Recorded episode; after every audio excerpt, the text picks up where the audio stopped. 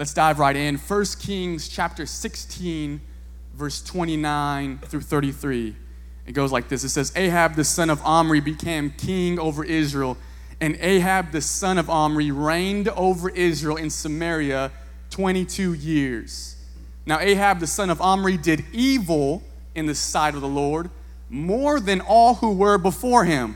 What a compliment. And it came to pass, as though it had been a trivial thing for him to walk in the son in the sins of Jeroboam, the son of Nebat, that he took a wife, Jezebel, the daughter of Ethbaal, king of Sidonians, and he went and served Baal and worshiped him. That's the Bible kind of being sarcastic. It said if that wasn't bad enough that he was following the sins of Jeroboam, which was idolatry, he didn't stop there. He took Jezebel, the exact person you don't want your kids to marry. Verse 32 Then he set up an altar for Baal in the temple of Baal, which he had built in Samaria, and Ahab made a wooden image. Look at this last uh, phrase. Ahab did more to provoke the Lord God of Israel to anger than all the kings of Israel who were before him. Wow, what a statement. He did more to provoke God to anger than anyone who was before him. Israel is an unprecedented rebellion. Ahab is walking in the sins of Jeroboam, which was turning the people from worshiping the true God to idols. In a moment when the people were ready to head Jerusalem and worship God, these kings would interrupt their pilgrimage and set up idols to worship instead of Yahweh. And if this had not been enough for Ahab, he follows Jezebel and gets even worse. Israel is in a poor and deteriorated condition. Their king did more evil than anyone that came before him. Why do moments like this grab my attention? Because in this state, Israel was in an unprecedented, deteriorating state. They had never been in a place like this before. But I think that we can relate. Because the world we live in, this hour that we find ourselves in, is also in a unique mess. Do I even need to convince you? Globally, on the global stage, we're seeing alliances like Russia and China getting together, tensions increasing all around, putting us on the verge of World War III.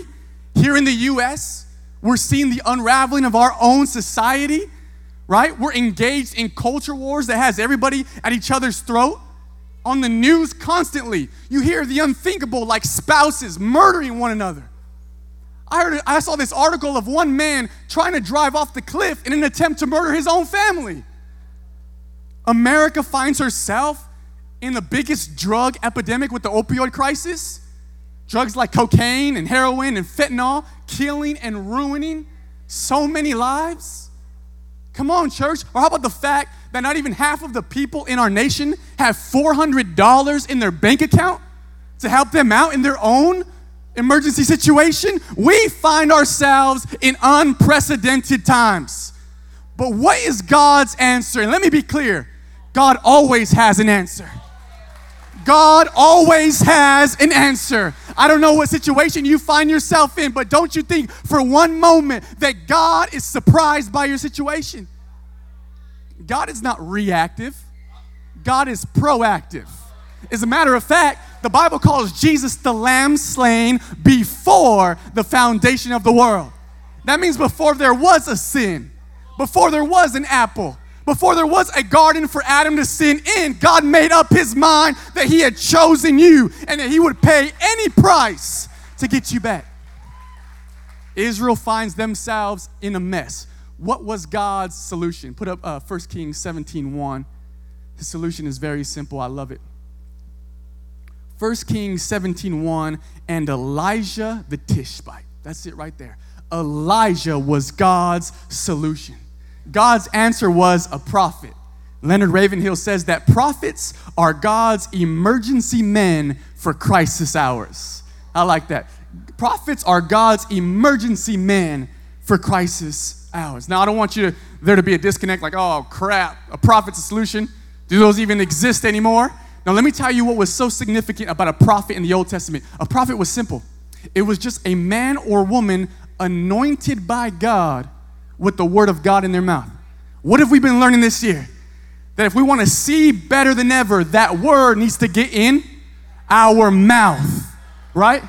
God is wanting to anoint you and put the word of God in your mouth. And if that ever happens, you'd be surprised at how quickly things can turn around. Come on, church, do you believe that? Come on, I don't want y'all participating. If you're here needing something from God, I want you to hook up your faith with mine. I, I believe we're going somewhere. You are God's solution for this hour. You are God's solution for this hour. You know what the Bible says in Romans? That the earth is literally groaning and travailing with an earnest expectation. Hear me, not for the return of Christ. Oh, God, it's getting bad, it's getting bad, it's getting bad. Oh, we need Jesus to come back. I want Jesus to come back, but the earth is growing for you, the manifestation of the sons of God. You know what that means? That the earth is groaning, waiting for you to take your rightful place, to know who you are in God, to finally read this Bible and believe it, to know that you have been blessed with all things that pertain to life and godliness. Look to your neighbor and say, You are God's solution for this hour. Come on. Do you want to know how much God thinks of you? Look at the trouble He's trusting you with. Wow. Look to your neighbor and say, God must really trust you. Look to your other neighbor and say, No, seriously, he must really trust you. Come on, what situation do you find yourself in? Are you at work thinking, Oh, God, I live in the most God forsaken place? That's why he put you there. Come on, do none of your family members believe in God? Great, that's why he put you there. What situation do you find yourself? You need to stop waiting for somebody else to come and realize you are God's solution. Oh man, I'm sick of California. I'm leaving this place. I'm not. Come on. That's why God put you here. That's why God put this church here. I'm not going to leave. I'm going to plant both my feet in the place that God has called me to be until this thing turns around.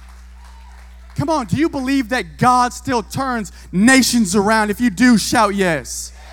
Come on, come on, come on. Elijah was a mighty man, but what made the difference in his life was the anointing. Somebody say the anointing. Can we talk about it real quick? The anointing is the Holy Spirit. Hear me, hear me, because I believe God's wanting to open some eyes and say some things this morning, okay?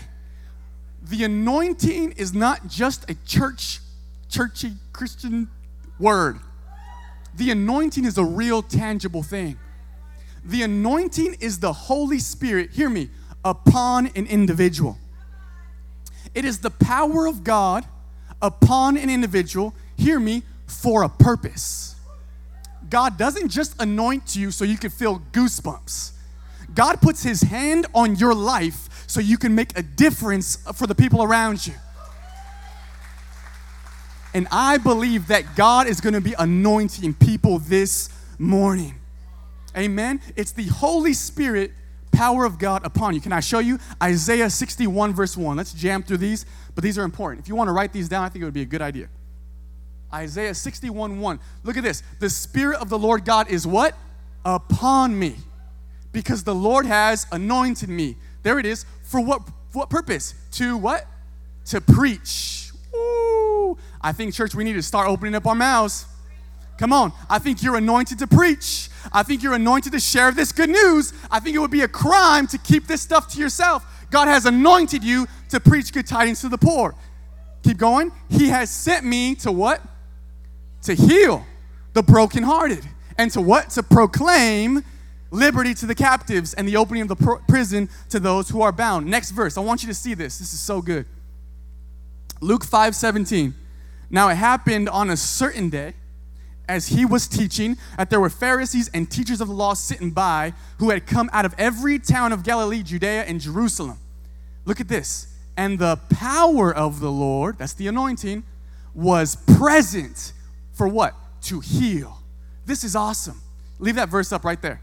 In this particular situation, Jesus is teaching, and the Bible lets us in on the spiritual realm and says that while he was doing that, the power of God was available to heal bodies. Now, what's really sad about the text is they could care less. They were trying to fight Jesus about his doctrine. And it made me think how many times is the anointing available and us not take event, advantage of what the power of God is there to do? The power of God was there ready to heal, and nobody got healed. How sad. I have a question for you this morning. Are you sleeping on your anointing? Has God anointed with you with power, ready at any moment to make a difference? And you're scrolling on TikTok. Now, I don't got nothing. Actually, I do have something against TikTok. It's not a sin. I think it's stupid, but it's not a sin. Why would you scroll for hours looking at what, what's going on in other people's lives when God wants to do something through yours? The power of God is present to heal, and ain't nobody getting healed. That's sad, man. Next verse, next verse. I love this one. Acts 10 38. This is good right here. Acts 10 38. How God, what? Anointed Jesus of Nazareth with the Holy Spirit and with power. There it is again. The anointing is the Holy Spirit upon, power upon, and he did something with it. He went about what? Doing good and healing all who were oppressed by the devil, for God was with him. I love that. I love that. God wants to anoint you, not just Jesus. He didn't do that so you could sit in awe only. He was leading by example. He wants to anoint you so you could go in your workplace, in the school, to your family, and do good and heal all who were oppressed. See, I think a victim mentality has infiltrated the church. I think we're so defeated and we're waiting for somebody to come bail us out when God has given you everything you need to turn the situation around. I think we need the people of God to stand up and to realize things like all things are possible to them that believe. Come on. Do you read the same Bible I read? Do you read the same Bible I read? He said, If you ask anything in my name, I'll give it to you. He said, All authority in heaven and earth has been given to me. Therefore, you go. What do we do with promises like that? What are we waiting for? God has given us the anointing to turn this state, this nation around. God anointed Jesus of Nazareth with good with, with power to do good and heal. One, one, one last verse, one last verse. 1 John 3 8. It says this For this purpose the Son of God was manifested. Okay? Christ, the anointed one, for a purpose that he might destroy the works of the devil. See, the devil gets so terrified with sermons like this because he knows, oh, shoot, they're hearing for the first time that they got what it takes to destroy the works of the devil. I love what I love what Nav said. He said you've been taught all your life that if you be in the wrong place at the wrong time, a whole lot bad can happen. Yeah, and that's why the devil is so scared because of the reverse. All you have to do, baby, is be in the right place at the right time. I don't care if you've been addicted for 14 years. In a moment, the Holy Spirit, the anointing can break those chains. Come on, do you still believe in a God that breaks chains? Woo! Come on, church. Hallelujah. Hallelujah. Because of the anointing. We need the anointing. We need the anointing. We need to turn the anointing up. Oh, and I'm concerned about this generation. I'm concerned that we don't know the difference between the anointing and a gifting. Oh, come on. In this society, we're infatuated. Talk about idolatry. We're infatuated with giftings. A gifting is what man can do, the anointing is what God can do. Come on, a gifting will get you some likes and maybe some followers, but the anointing will chase cancer out of somebody's body. Which one do you want? Which one do you want? Do you want a following or do you want your voice to be recognized in the heavenly realm? Come on, we don't need more giftings, church. We need more of the anointing. Come on. I believe that God is going to increase the anointing on your life. A quick few things. This is Elijah. He's anointed. He comes and God uses him to prophesy a drought. God loved that nation so much to let it succeed. He wanted to interrupt it with a prophet who prophesied a drought. This man was so anointed that nature listened to this guy, and a drought and a famine took place. God tells Elijah to go into hiding. Real quick, if you're taking notes, four quick things that the anointing will do for you. Number one, it led him to a brook. The anointing will lead you. The anointing will lead you. One of the things I have learned in my life to value so much is the leading of God, the leading of the Holy Spirit. Because how many know life will present you with some crazy decisions to make? What you, how are you making those decisions? Because if you're not being led by the Holy Spirit, you are left to your own finite, limited intellect. And you know for sure that you do not know the future. This is why we need the anointing. God wants to lead you. I'm speaking to somebody this morning. You may have a decision to make. I want to tell you be at rest. Don't be stressed. God wants to lead you. And if you will quiet yourself enough, yep, that's it. If you quiet yourself enough, God wants to speak to you and He wants to lead you. Do you know God cares? God cares about your situation. God has a victory for your situation. You may be in a mess, like a real mess, like a legal mess, but God wants to lead you out of that into victory. You need the anointing to lead you. Number two, real quick, it provided for him. The anointed, the anointing provided for Elijah. It's so awesome. He prophesied this drought, but it wasn't a drought or a famine in Elijah's life. Come on, we're in a financial crisis right now as a nation, right? But that doesn't mean it has to be that way for you personally because the anointing will provide for you. The anointing got uh, a little oil, uh, uh, I mean, a little jar of oil and some flour and multiplied it. Come on, the anointing was so powerful on Jesus' life. So All he needed was a couple fish and a few loaves, and he was able to feed multitudes. I don't know what you have right now in your life, but I don't want you to devalue it. You don't need more, you just need to submit it to God. Wow, that's for somebody this morning. You don't need more, just submit what you have to God, and He will provide for you. Do you receive that? Come on, am I speaking to anybody? Number three, the anointing revives things. The widow that Elijah had provided for, her son got sick and died, and she presented it to Elijah. And Elijah, because he was anointed, took it to the upper room, prayed for the boy, and through the power of the anointing, the dead boy came back to life. And God told me this the church has left things dead that I have wanted to revive. The church, you, me, have we left things in a dead state when God, through the anointed anointing, wanted to revive it? Oh, come on, let's take self inventory. What things are dead in your life? I'm telling you, God wants to revive it. What dreams are dead in your life? God wants to revive it. Come on, what relationships are dead in your life? God wants to revive it. Come on, we've been hearing a lot about revival. That's what it is. God wants to revive some things. And then lastly, the anointing distinguished Elijah. It was time for Elijah to go back to the king.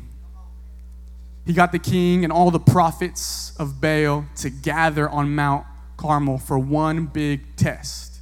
The test was this that they set up an altar to sacrifice on it. They had the prophets set up their sacrifice. Elijah set up his, and he said this How about we pray? You pray to your God, I will pray to my God, and whichever God sends fire from heaven to lick up the sacrifice, that will be once and for all the one true God. Clouds of heavy rain came, it's pouring wet. They prophets pray for hours and no response. Finally, it's Elijah's time. He goes up there and he prays to God, and the heavens open, and fire comes down and licks up the sacrifice. It was a crazy moment. Can't wait to see it in heaven. And in that moment, God had distinguished himself and Elijah. Pastor Randy's been saying it. You don't need to market yourself, you don't need to push your brand, you don't need to get your name out there. If you get the anointing, Oh, God will distinguish you. God will set you apart. God will promote you. You don't need more marketing, you need the anointing. Okay, so Elijah and the king split. It's a crazy time in the kingdom. Elijah's knowing, okay, once he did this, what is Ahab's next move? Is Ahab finally going to turn this nation back to God? But instead, Ahab reports to Jezebel all that Elijah had done and even how he had killed all of her prophets with the sword. Jezebel, let me, let's talk about Jezebel real quick. She hates the prophetic. Jezebel hates godly authority. Jezebel hates the devout. Jezebel hates the pure, and she definitely hates those who are bold. She is very angry. I almost used a different word. First Kings chapter 19. Let's look at it right here. And Ahab told Jezebel all that Elijah had done, also how he had executed all the prophets with the sword. Then Jezebel sent a messenger to Elijah. She is upset saying, So let the gods do to me and more also, if I do not make your life as one of those by tomorrow about this time. And when he saw that, he arose for his and ran for his life. He went to Beersheba, which belongs to Judah, and he even left his servant there. Elijah was out. She was so upset that she set this threat to Elijah and said, man, God do to me if I don't make your life as one of the prophets that you killed by this time tomorrow? Jezebel was super, super angry. But I want to tell you one interesting thing about this text. It is super interesting to me that she sends a messenger to inform him and not an assassin to kill him. Think about it.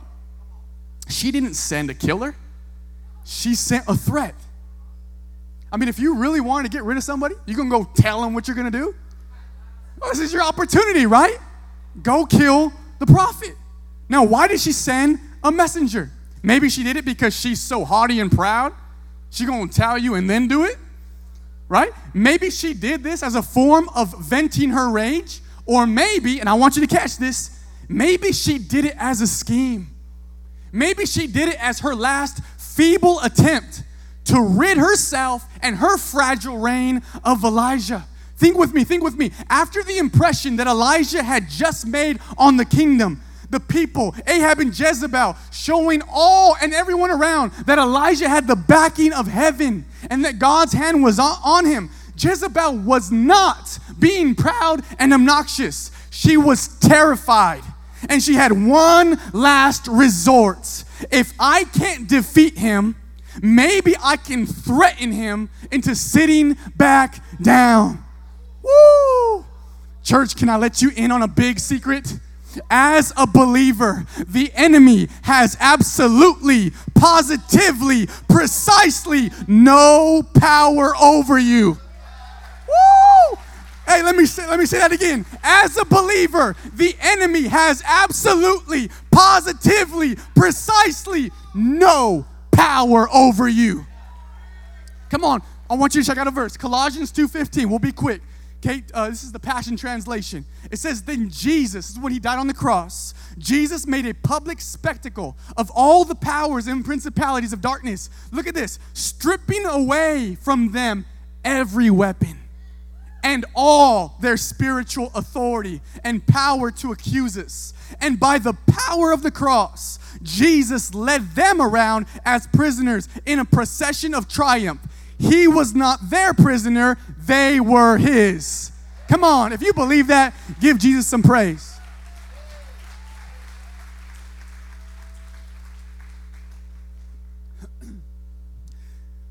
Excuse me that verse is so powerful because it tells us that every weapon and every piece of spiritual authority that the enemy once had was stripped.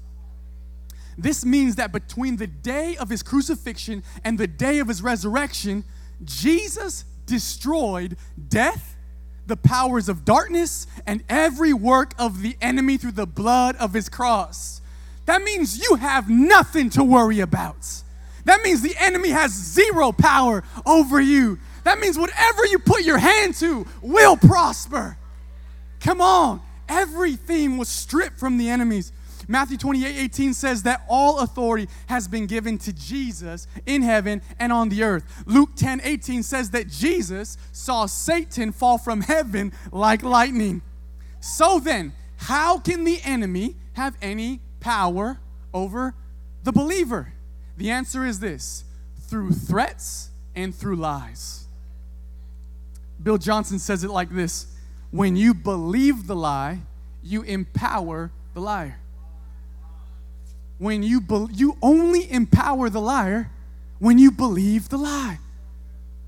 Jezebel found her in a place where she was utterly impotent. She had no power. Her last resort was, can I threaten Elijah into hiding? Wow. You know, the Bible says that the enemy, he walks about as a roaring lion, seeking whom he may devour. The text does not say he's a roaring lion devouring anyone he may. The Bible says that he walks around as. That means he's pretending. And he's looking for anyone that he might be able to devour. But I think the people of God need to finally say, You may not. Come on, you may not. Say with me, say, You may not devour me. Come on, say it loud. You may not devour me. Come on, say, You may not devour my children. Say, You may not devour my marriage. You may not devour my ministry. Come on, say it with me. As for me and my house.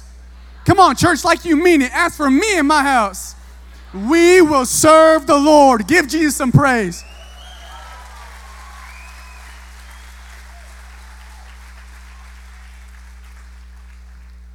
I'm going to go ahead and welcome Tom and the band back.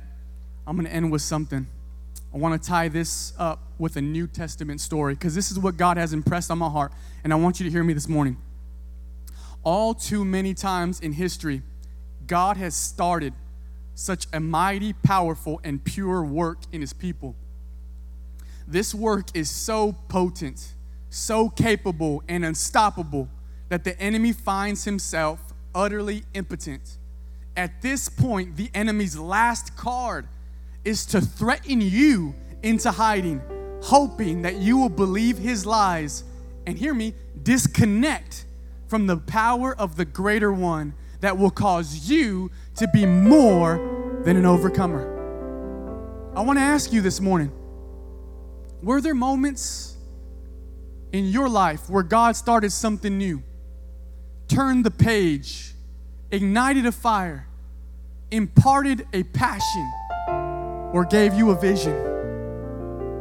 And then a threat came, a fear came, an incident in life happened.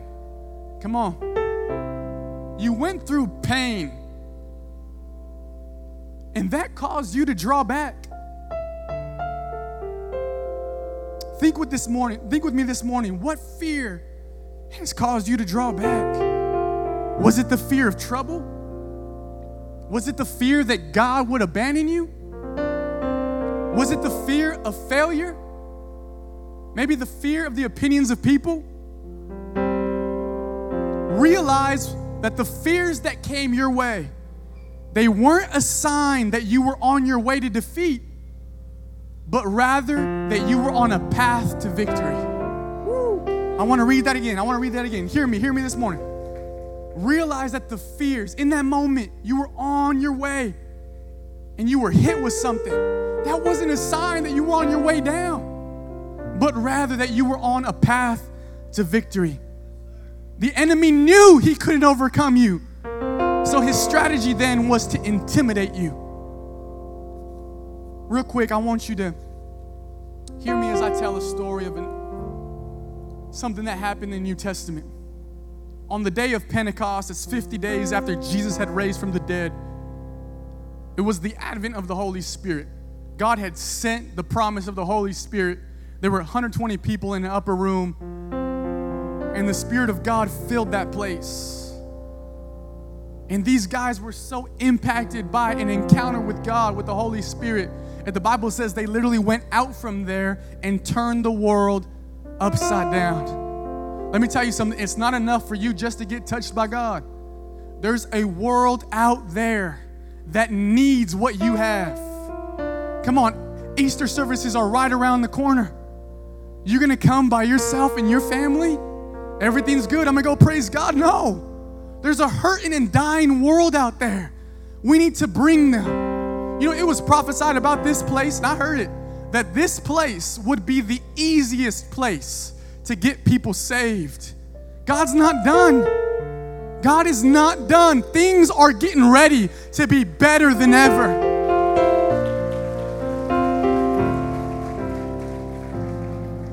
Bible follows these two individuals, Peter and John. They're going to the temple to pray. On their way to the temple, they see this beggar, and this beggar had no clue that this day his life was about to change. He looks at Peter and John and is asking for change.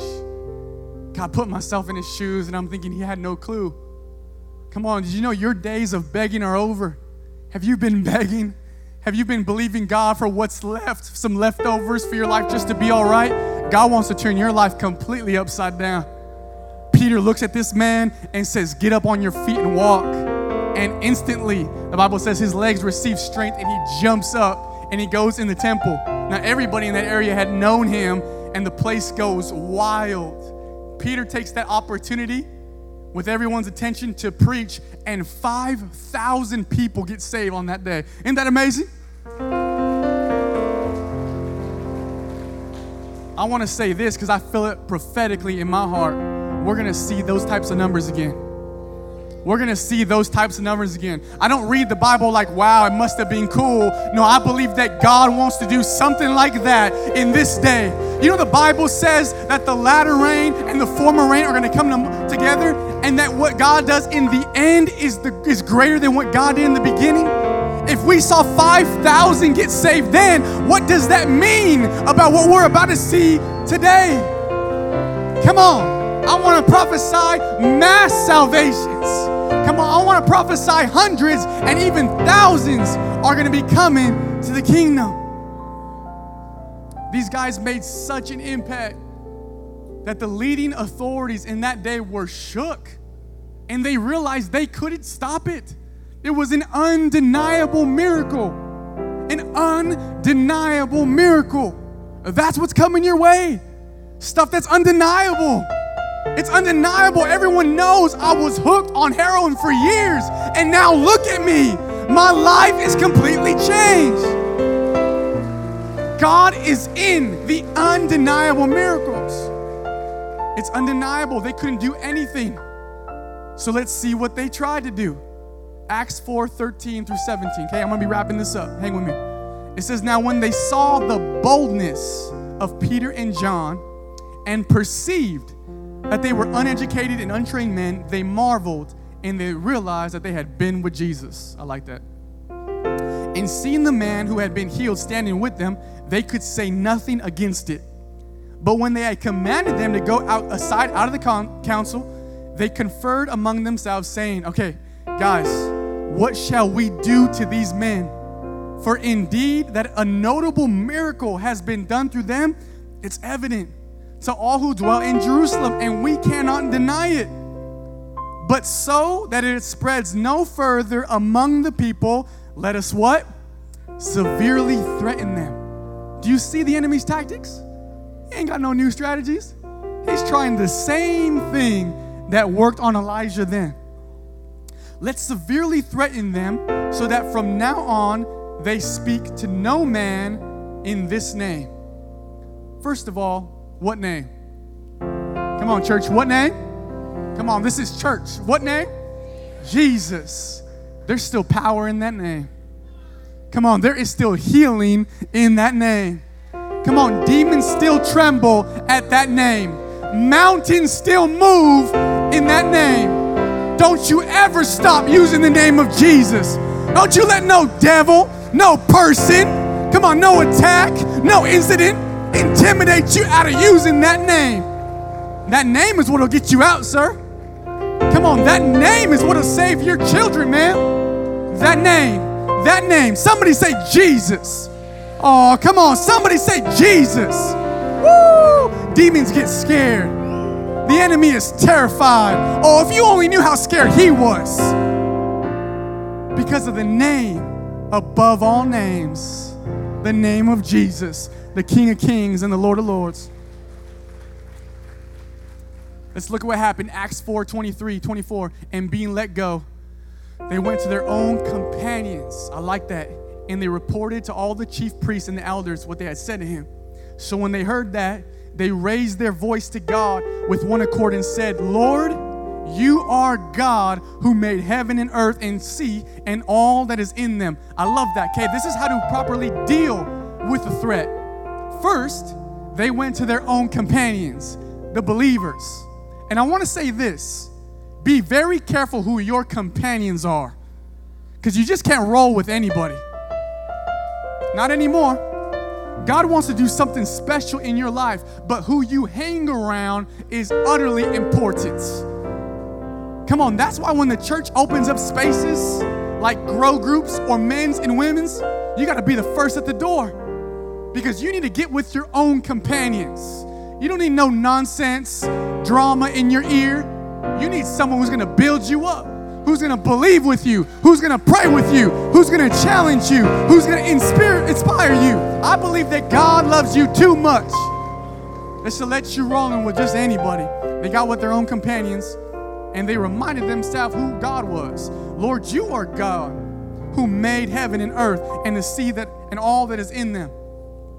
In verse 29, now Lord, look on their threats and grant to your servants that with all boldness, somebody say boldness, somebody say boldness, somebody say boldness, they may speak your word by stretching out your hand to heal and that signs and wonders may be done through the name of your holy servant Jesus.